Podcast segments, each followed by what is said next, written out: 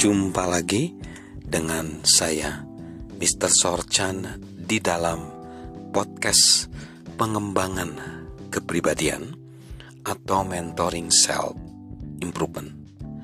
Saat ini, konteks kita adalah prinsip kontribusi, di mana dengan menumbuhkan diri kita sendiri, kita mampu menumbuhkan orang lain. Kita tiba di hal sikap memberi atau sikap suka memberi. Di segmen sebelumnya, sikap suka memberi adalah bersyukur. Dan sekarang yang kedua, dahulukan orang lain. John C. Maxwell berkata, semakin bertambah usianya, semakin besar kesadaran dia tentang pentingnya orang lain segala sesuatu yang ada di dunia bersifat sementara. Manusialah yang penting.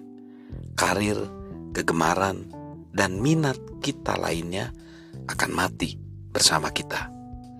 Orang melanjutkan kehidupan. Apa yang kita berikan untuk menolong orang lain akan memampukan mereka untuk memberi kepada orang lain lagi itu adalah suatu siklus yang dapat terus berputar lama setelah kita meninggal dan lenyap. Memperlakukan orang lain dengan baik tidak hanya mendatangkan manfaat bagi mereka, itu juga membantu kita untuk mengelola hidup dengan lebih baik dan menempatkan kita di mana kita dapat belajar dari orang lain. George Washington mengamati seberapa jauh Anda melangkah dalam kehidupan bergantung kepada kesabaran Anda terhadap anak-anak muda, belas kasihan Anda terhadap kaum lanjut usia, simpati Anda kepada orang-orang yang berkesusahan, dan toleransi Anda terhadap kaum lemah dan kuat karena suatu hari nanti Anda akan mengalami semuanya. Sahabat Mr. Sorchan, jika kita adalah seorang pemimpin, mendahulukan orang lain bahkan lebih penting lagi. Karena tindakan kita mempengaruhi sangat banyak orang. Misalnya, kita sering mendengar perkataan dalam organisasi bahwa manusia adalah aset yang paling berharga yang mereka miliki. Namun, kenyataannya banyak pemimpin tidak menunjukkan sikap sesuai dengan pernyataan tersebut. John C. Maxwell juga seharusnya mengetahui karena dia bilang sebagai seorang pemimpin muda dia melakukan kesalahan dengan berpikir bahwa visi dialah yang harus didahulukan. Dia percaya bahwa tanggung jawab dia yang utama adalah membuat orang mempercayai dia. Ke mana dia pergi, apa yang dia lakukan, apa yang dia tanyakan.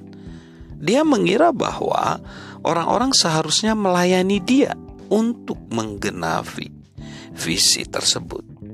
Sikap semacam itu menimbulkan masalah karena batas antara memotivasi orang lain dan memanipulasi mereka menjadi sangat tipis dan amat mudah dilanggar.